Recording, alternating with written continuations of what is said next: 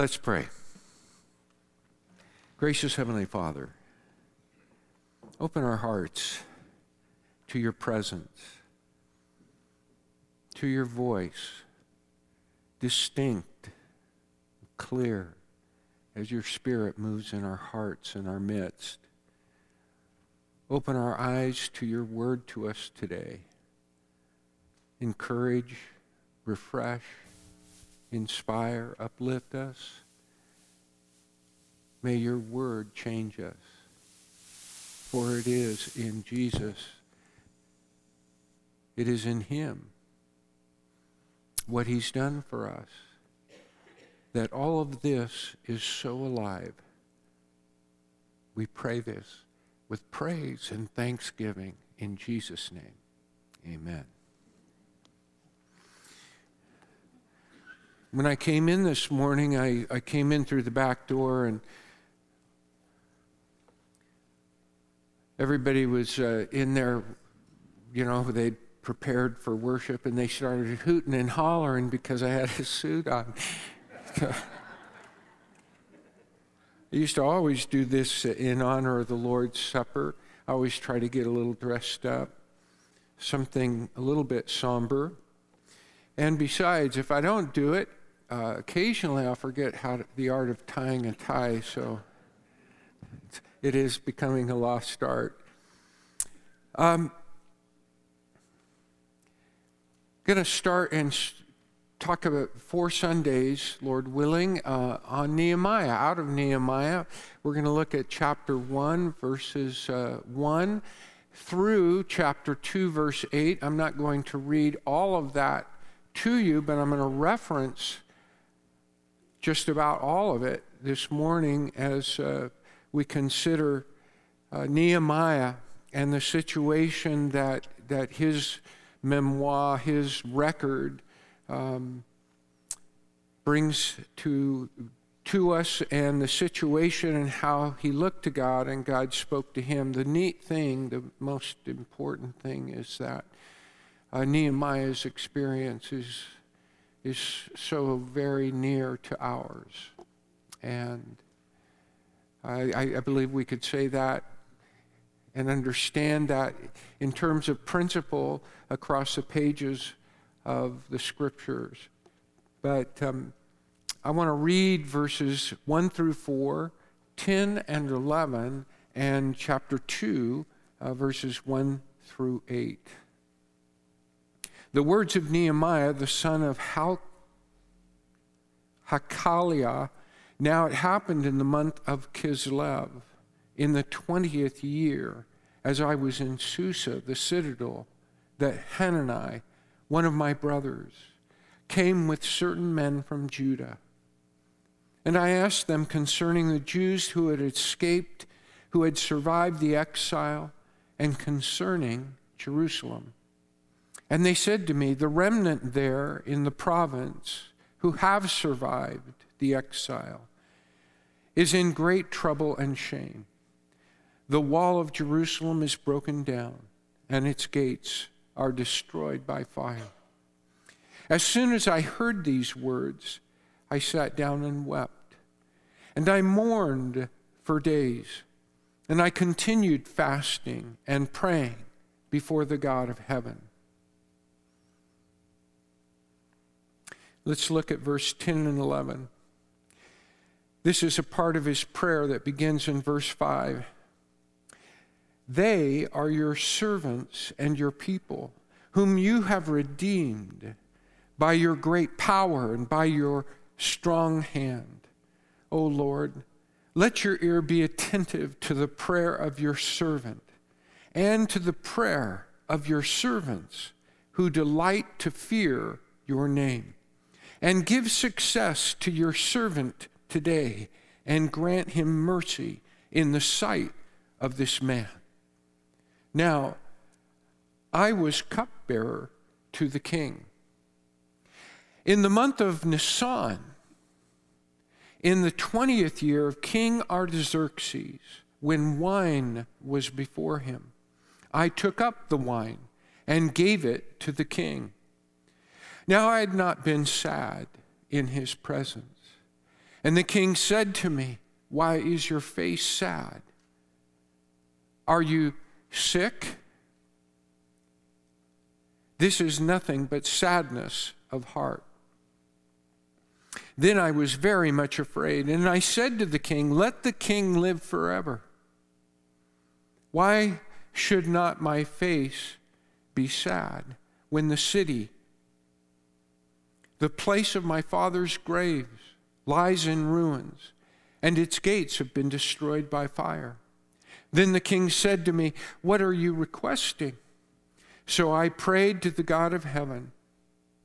And I said to the king, If it pleases the king, and if your servant has found favor in your sight, that you send me to Judah, to the city of my father's graves, that I may rebuild it. And the king said to me, the queen sitting beside him, How long will you be gone? And when will you return? So it pleased the king to send me when I had given when I had given him a time. And I said to the king, if it pleases the king, let letters be sent me, given me to the governor of the province beyond the river, that they may let me pass through until I come to Judah.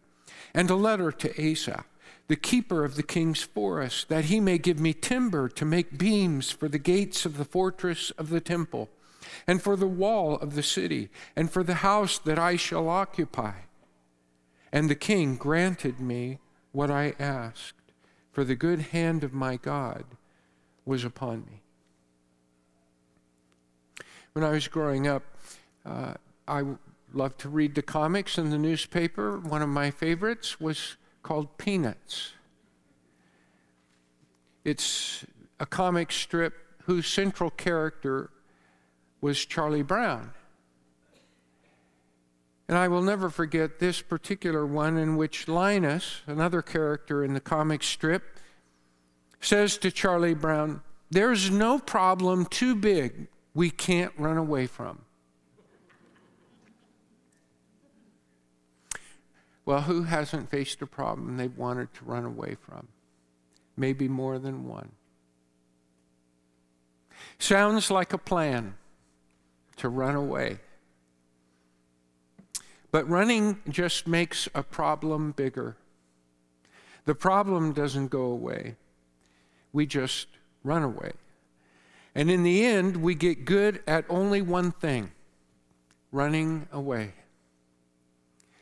So, the question this morning is how we handle problems. How do we handle problems? How do you handle problems? God doesn't want us to run from our problems. He wants us to do something very important turn to Him, come to Him. And rather than run, He wants us to rise up and build with God.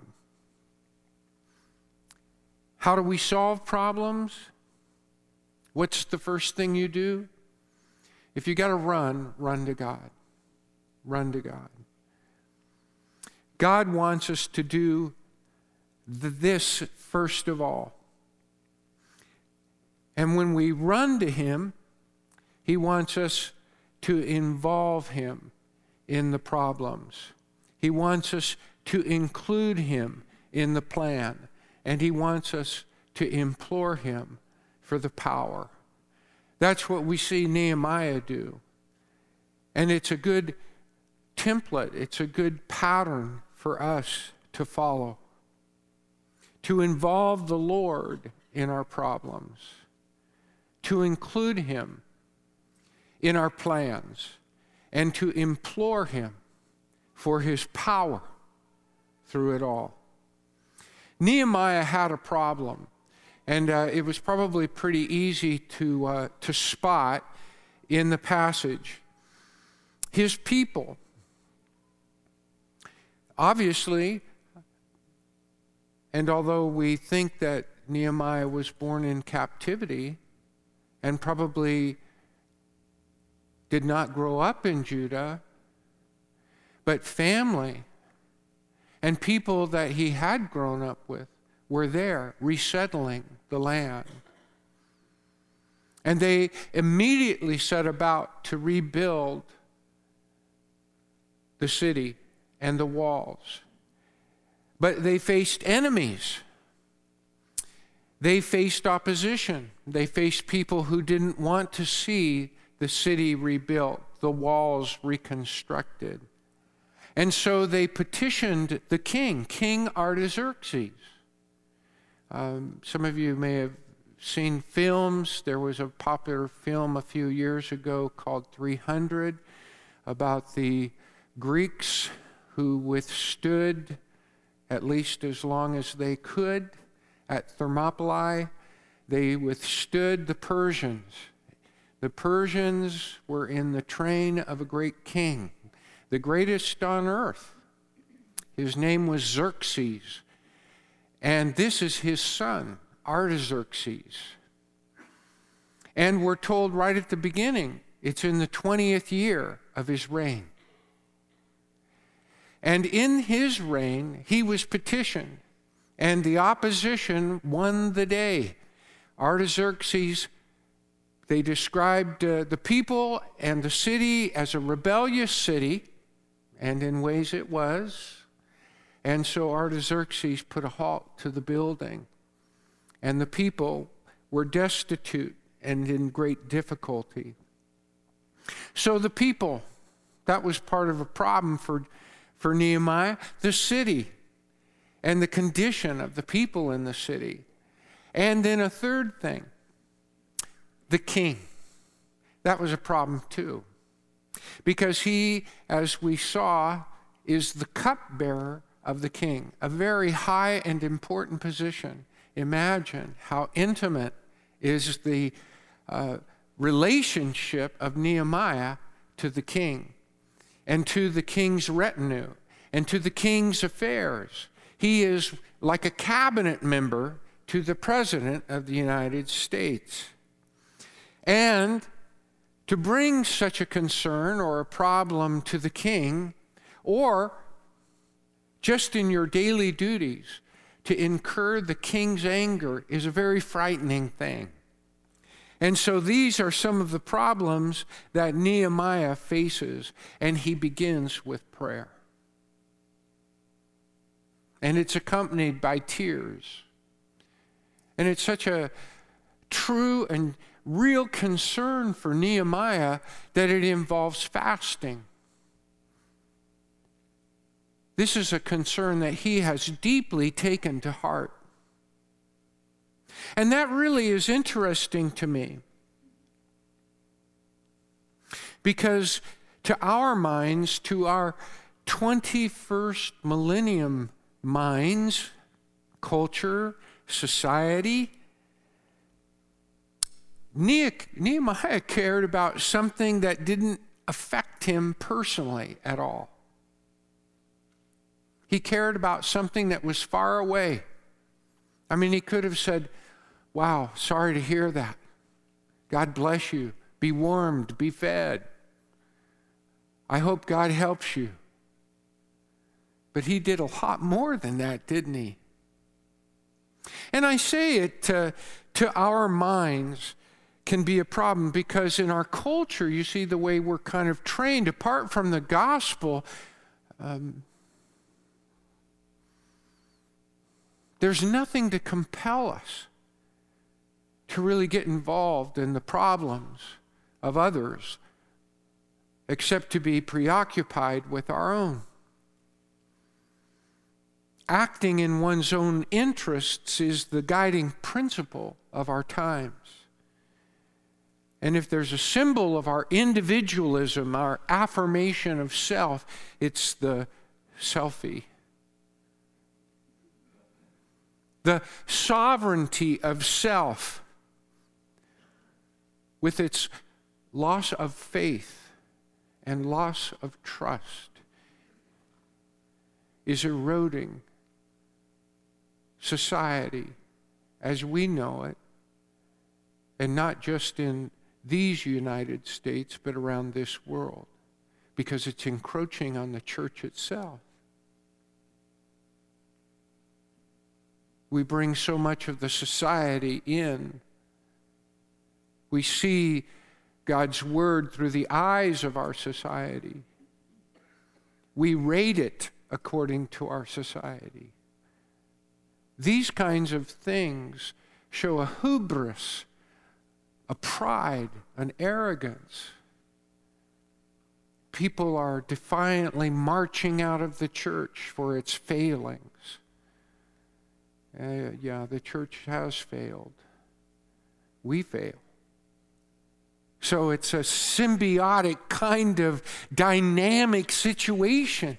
People being eroded by the world and then bringing the world into the church and the world manifesting itself within the conditions of the church, living by social society's ways, handling people in those ways rather than in the ways of the gospel. This, this really isn't that foreign to us. It's not happening over there. We do it in our own homes.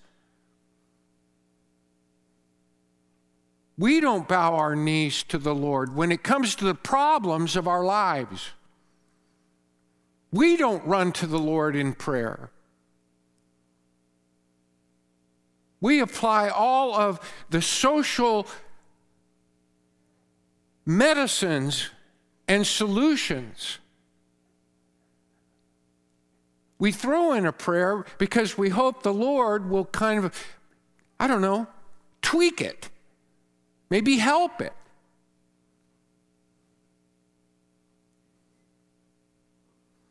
Someone I love very dearly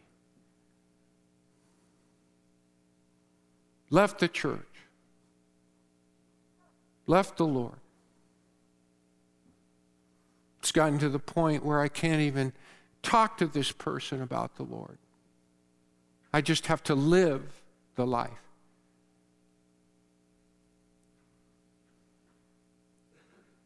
This person told me, I don't believe it. I don't believe anyone. I don't believe in anything. Those are the most horrifying words I have ever heard. If you don't believe anyone and in anything, then you're left with yourself. You believe no one. You can believe no one but yourself. And the folly of your own heart and mind becomes the Lord supreme of your life. You listen to yourself, you don't listen to others. And that, to me, characterizes the way our lives in this world are going. I listen to myself, my voice, my thoughts, my values. That trumps everyone, everything else. So, one of the first things that is rather shocking about Nehemiah is that he should care so much about a people 900 miles away. What if we were to care like this for the brokenness that's so near to us? Even ourselves, the brokenness of our own hearts, our own commitments, our own loyalties, our own responsibilities. What if we started there? What kind of a transforming work would the Lord do in our lives? What would He do in our business relationships, in our marriage relationships, with our parents or children, brothers or sisters? Really? What kind of repairs could he effect? What kind of building could he begin? But as long as we neglect it, we, as we just run away from it, we just act like it's not there, we entertain ourselves, we medicate ourselves, We do things to diminish the pain of the brokenness, the broken walls, the broken city of our hearts. Oh, Nehemiah, he's just like us. And in seeking to fix one problem, he can only fix that because he's fixing the real problems of his own life. They're all of one piece. If you don't care about your own personal breakage and wreckage, you won't care about anyone else's. And if you care about others, you have to care about your own.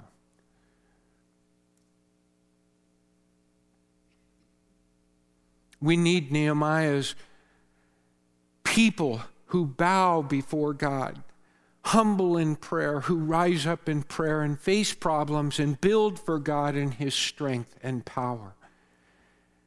So include him in your plans. Involve him in the problem, but include him in the plans. Sometimes I do think we Lord, fix this. Come riding in here. Bring the Calvary over the hill. And we wait and we wait and we wait. And then we become frustrated. Why aren't you doing something, Lord? When are you going to fix this? Can I even trust you? That's why we have to include the Lord in the plan. And what is the plan? Well, in chapter 1, verse 11, we have a major clue because really, we haven't had any idea except from his prayer and what he's praying and the fact that he's fasting and mourning. He's sad over this. We don't really know what he's doing except appealing to the Lord, talking to the Lord, or as we uh, saw last week, having a conversation with the Lord. But here in verse 11, he says, Let your servant have success today and receive mercy, that I might receive mercy from this man. I'm the cupbearer of the king. Who's the man? Well, the man is the king. That's kind of telling right there because he doesn't see the king as the omnipotent ruler of the world. He sees him as a man. And it's important to realize our problems are human. But we pray to a God who is our creator. And so it is that Nehemiah prays. And before God, he refers to the king, Artaxerxes I, as a man, as a human, as a person. And he prays that God would give him success well, what's he, what's he got cooking? Something, right? Give me success, Lord. I'm going before the king. Give me success with this person, this human. May I find kindness and favor and mercy. May he look upon me with eyes like that. That's really what he's talking about. In verses uh, 5 through 8 in chapter 2, as we read, we discover he's been thinking and planning with prayer. He's got all kinds of ideas, doesn't he? When the king says, What do you want? Well, I'm glad you asked. He's been thinking about what would I need to do if God enabled me to bring help? What kind of things would happen? And of course, it's it seems almost unimaginable, but he's imagining it because he's in conversation with the living God. He's not thinking of it as a cupbearer, he's thinking of it as the servant of the living God. What if we prayed like that? not as a victim, but as a servant of the living God at his disposal, able to accomplish what he empowers. How would that change our perspective? How would it embolden us? I'm not asking you to go to Indochina or India or Africa or South Africa. How about tomorrow? What could, what, what could the Lord do if you prayed a prayer like that for tomorrow? Where are you going to be? Where's the Lord going to have you? What kind of challenges are you going to face? You got to learn to stand on your feet and walk before you can run and jump and hurdle and climb. Some of us aren't even walking because we're not praying like that. We're not building where God wants us to build. We're not reconstructing where God wants us to reconstruct. Nobody else is attending these problems and these challenges. We've got to do more than moan about them and complain. We're the servants of the Lord. We're the Nehemiahs.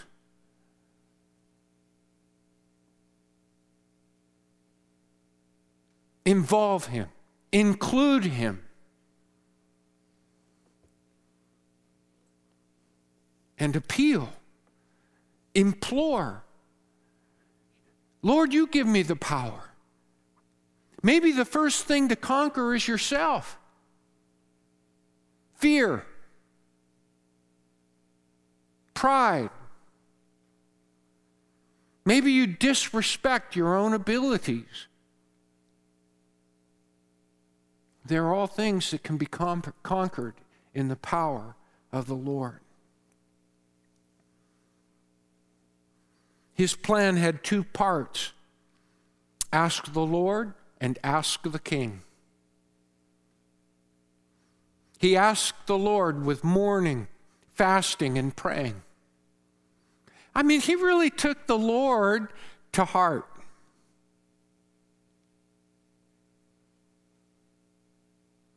He gave him time. He gave the Lord his attention.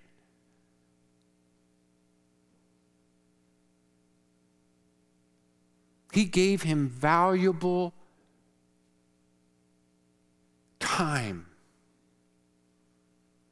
because he really believed it would make a difference. And then he asked the king, and he asked with fear and trembling. Think about this. The very opening verse of chapter 1 says, In the month of Kislev. Kislev is the Hebrew month that we call November, December. So, how appropriate, right? We're on the cusp of Kislev. And he prays and he he fasts. Why do you fast? If anyone fasts, whether you do it by the book or you just adopt some kind of personal fast to say to the Lord, You are precious to me, Lord. Anyone who fasts is focusing attention on the Lord. That's why you do it. That fasting reminds you throughout that period of time. I mean, that fast reminds you this is all for the Lord. I'm not eating, or I'm, I'm not drinking this, or doing that, or I'm giving up this because of the Lord. I want to give my attention. I want to give my reflection. I want, in some cases, they seek to kind of cleanse ourselves, to sharpen our ability, to be attentive to the Lord's voice and hear Him. Well, He does this how long? How long? How much time has passed? Well, he, he gets the news in Kislev, and what do we read in chapter 2, verse 1? In the month of Nisan. Nisan is equivalent to our March and April. So for four months, four months, Nehemiah has been focused. He's been focused on the Lord. He's been thinking about the problem. He's been talking to the Lord about it. He's brought his ideas to the Lord. And whatever plans will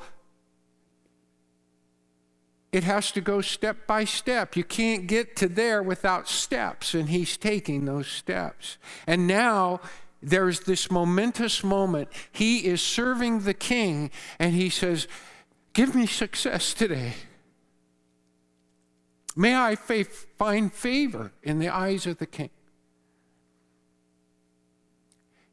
I can't imagine anything scarier.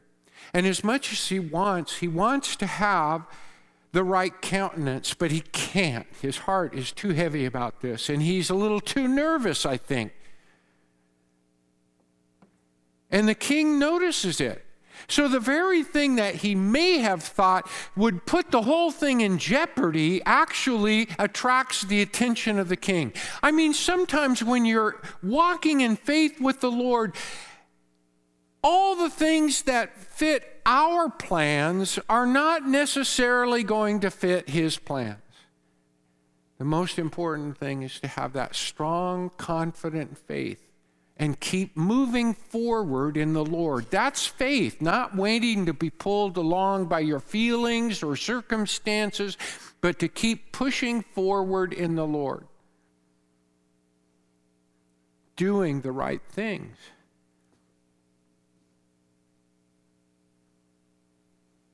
Everything hangs in the balance. And he says, he says, I've never, and you could translate this, but he says, I've never been sad or depressed like this before the before now or before the king. We're not really sure which. It's a pronoun that is unspecific.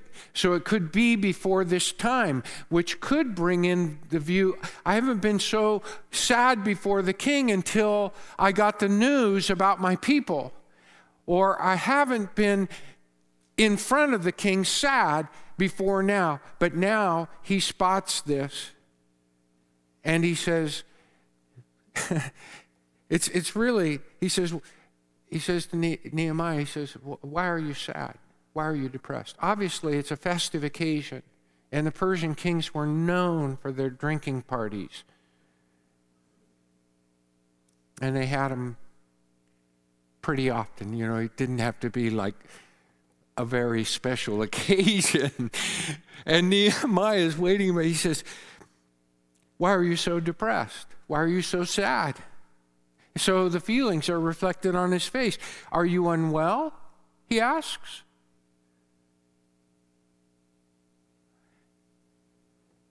If not, it seems you are sad of heart. Nehemiah, Artaxerxes I was known to be a, a pretty gracious Persian king compared with his father and his other brother who succeeded him.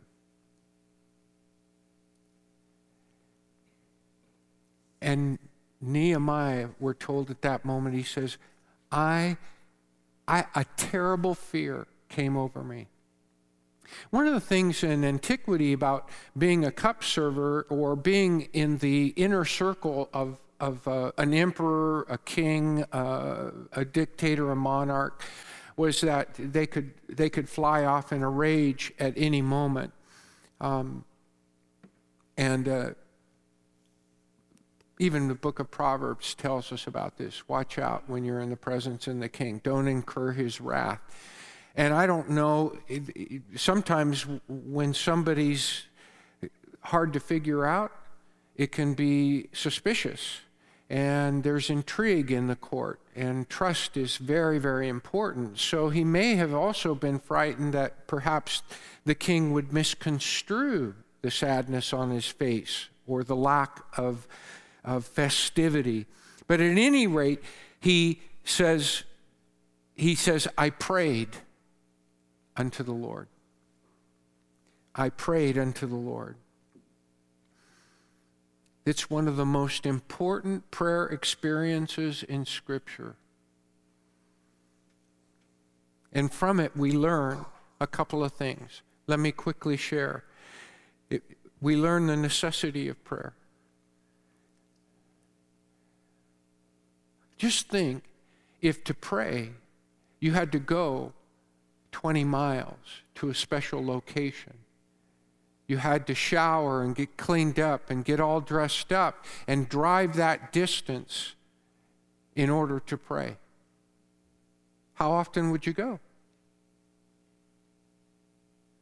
But you see, we learn here you can pray anywhere, anytime. This incredible privilege is ours. The second thing, while he is in the presence of the king, he is at the footstool of heaven. That's an amazing thing. That we can stand before the Lord and petition him. At the same time, we are before someone else, an earthly king. A third thing that we need to notice is that confidence in, comes with prayer and comes with a sense and an awareness of the presence of the Lord. The Lord is not 20 miles away in a building waiting for you to come and pray. He's present. He's present. Another thing, how naturally we should turn to the Lord. Think about it. He has been preparing for this for months. And now this time has come, and the king says, What do you want? what do you want? And what does he do? He prays. That's amazing. He doesn't run right past the Lord to get what he's been praying about all this time. Prayer is a natural part of life. And the final, prayer was effective. The right and best words came to his lips, even though he was fear, fearful. It was a terrible fear that came over him. And yet, when he opened his mouth, he had not only just right words, but wise words. And just to underscore that, he doesn't even mention the name of the city, Jerusalem. In fact, if you reflect on those words, twice he talks about the burial place of my fathers. Well, with the Persians, burial places, tombs, and memorials were very, very important. If he had mentioned Jerusalem by name, hmm, maybe other thoughts would have filled the king's heart. But he didn't. And he spoke to the king in a way that penetrated those resistances. If we went back and looked at the prayer that he prayed in verses 5 through 11 of chapter 1, he remembered the Lord's character. He humbled himself before the Lord. He reviewed the Lord's promises and he implored the Lord for strength he implored the Lord for strength and power. Your strength and mighty hand, verse 10, are my strength. Give success to your servant this day. That's where we find, you see, our perspective when we review God's character.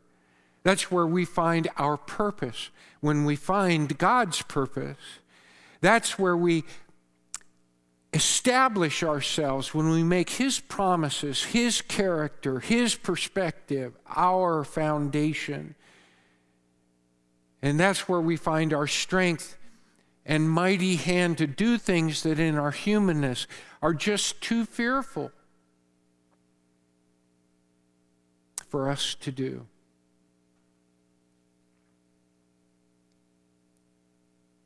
Implore the Lord for the power. Can you trust the Lord?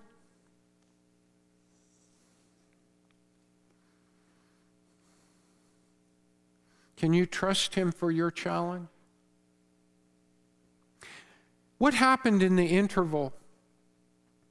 Now, there may have been some communication, but I did some calculations, and it would take about two months by horse, four months by foot to go from Susa to Judah and Jerusalem. So before he approached the king, he had been praying and fasting four months.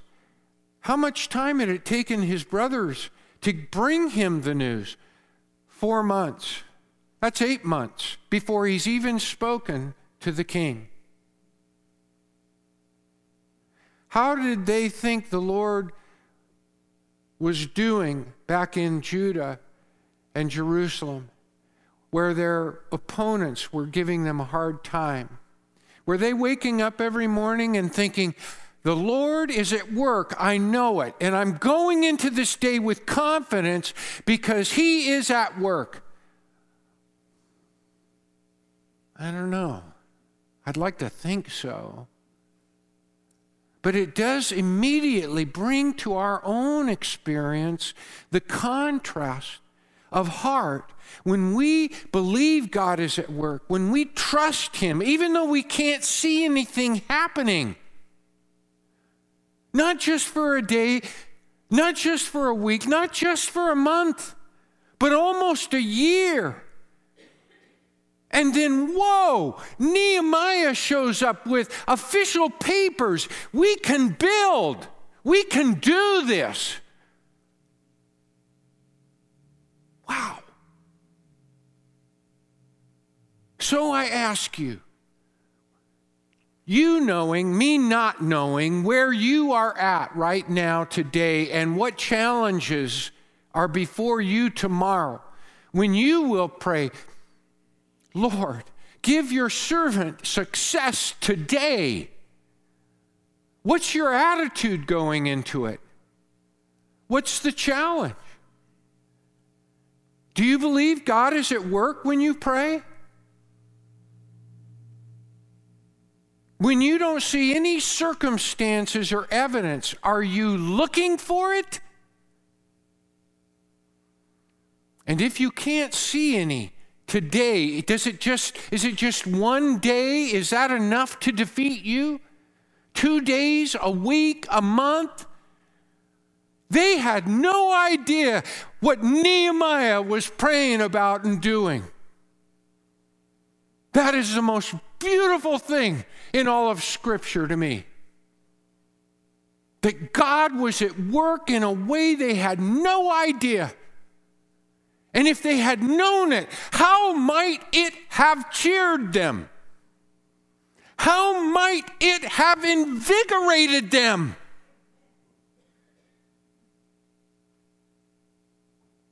That's power. That's the power of faith. That's the power of trust. That's the power of taking God at His word. That's the power of praying and believing God hears me. And where the church doesn't believe that, where the church is in a canoe just floating with the river of society and culture, go. It just wants to forget all the bad stuff of the world. Ugh, don't bother me. I want to be happy. I want to be content. And we're running and running and running and running from the things that are right in front of us that God said, You are my child. You are my servant. I want to work through you.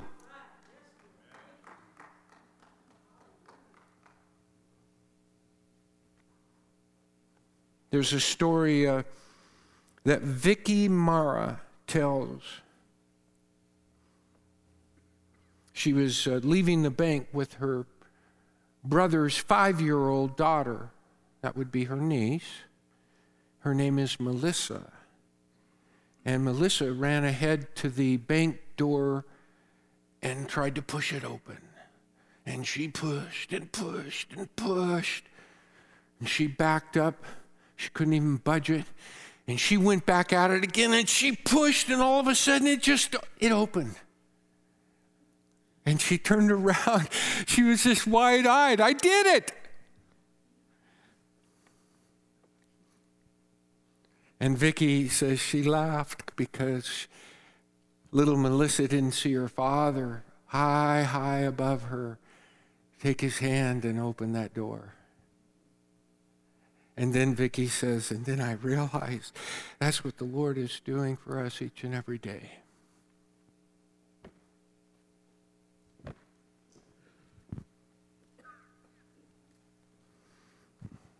This reminds us. This reminds us. They're going to serve us the bread and the cup.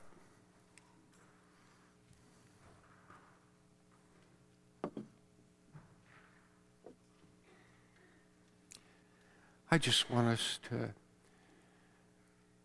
take a deep breath and pray.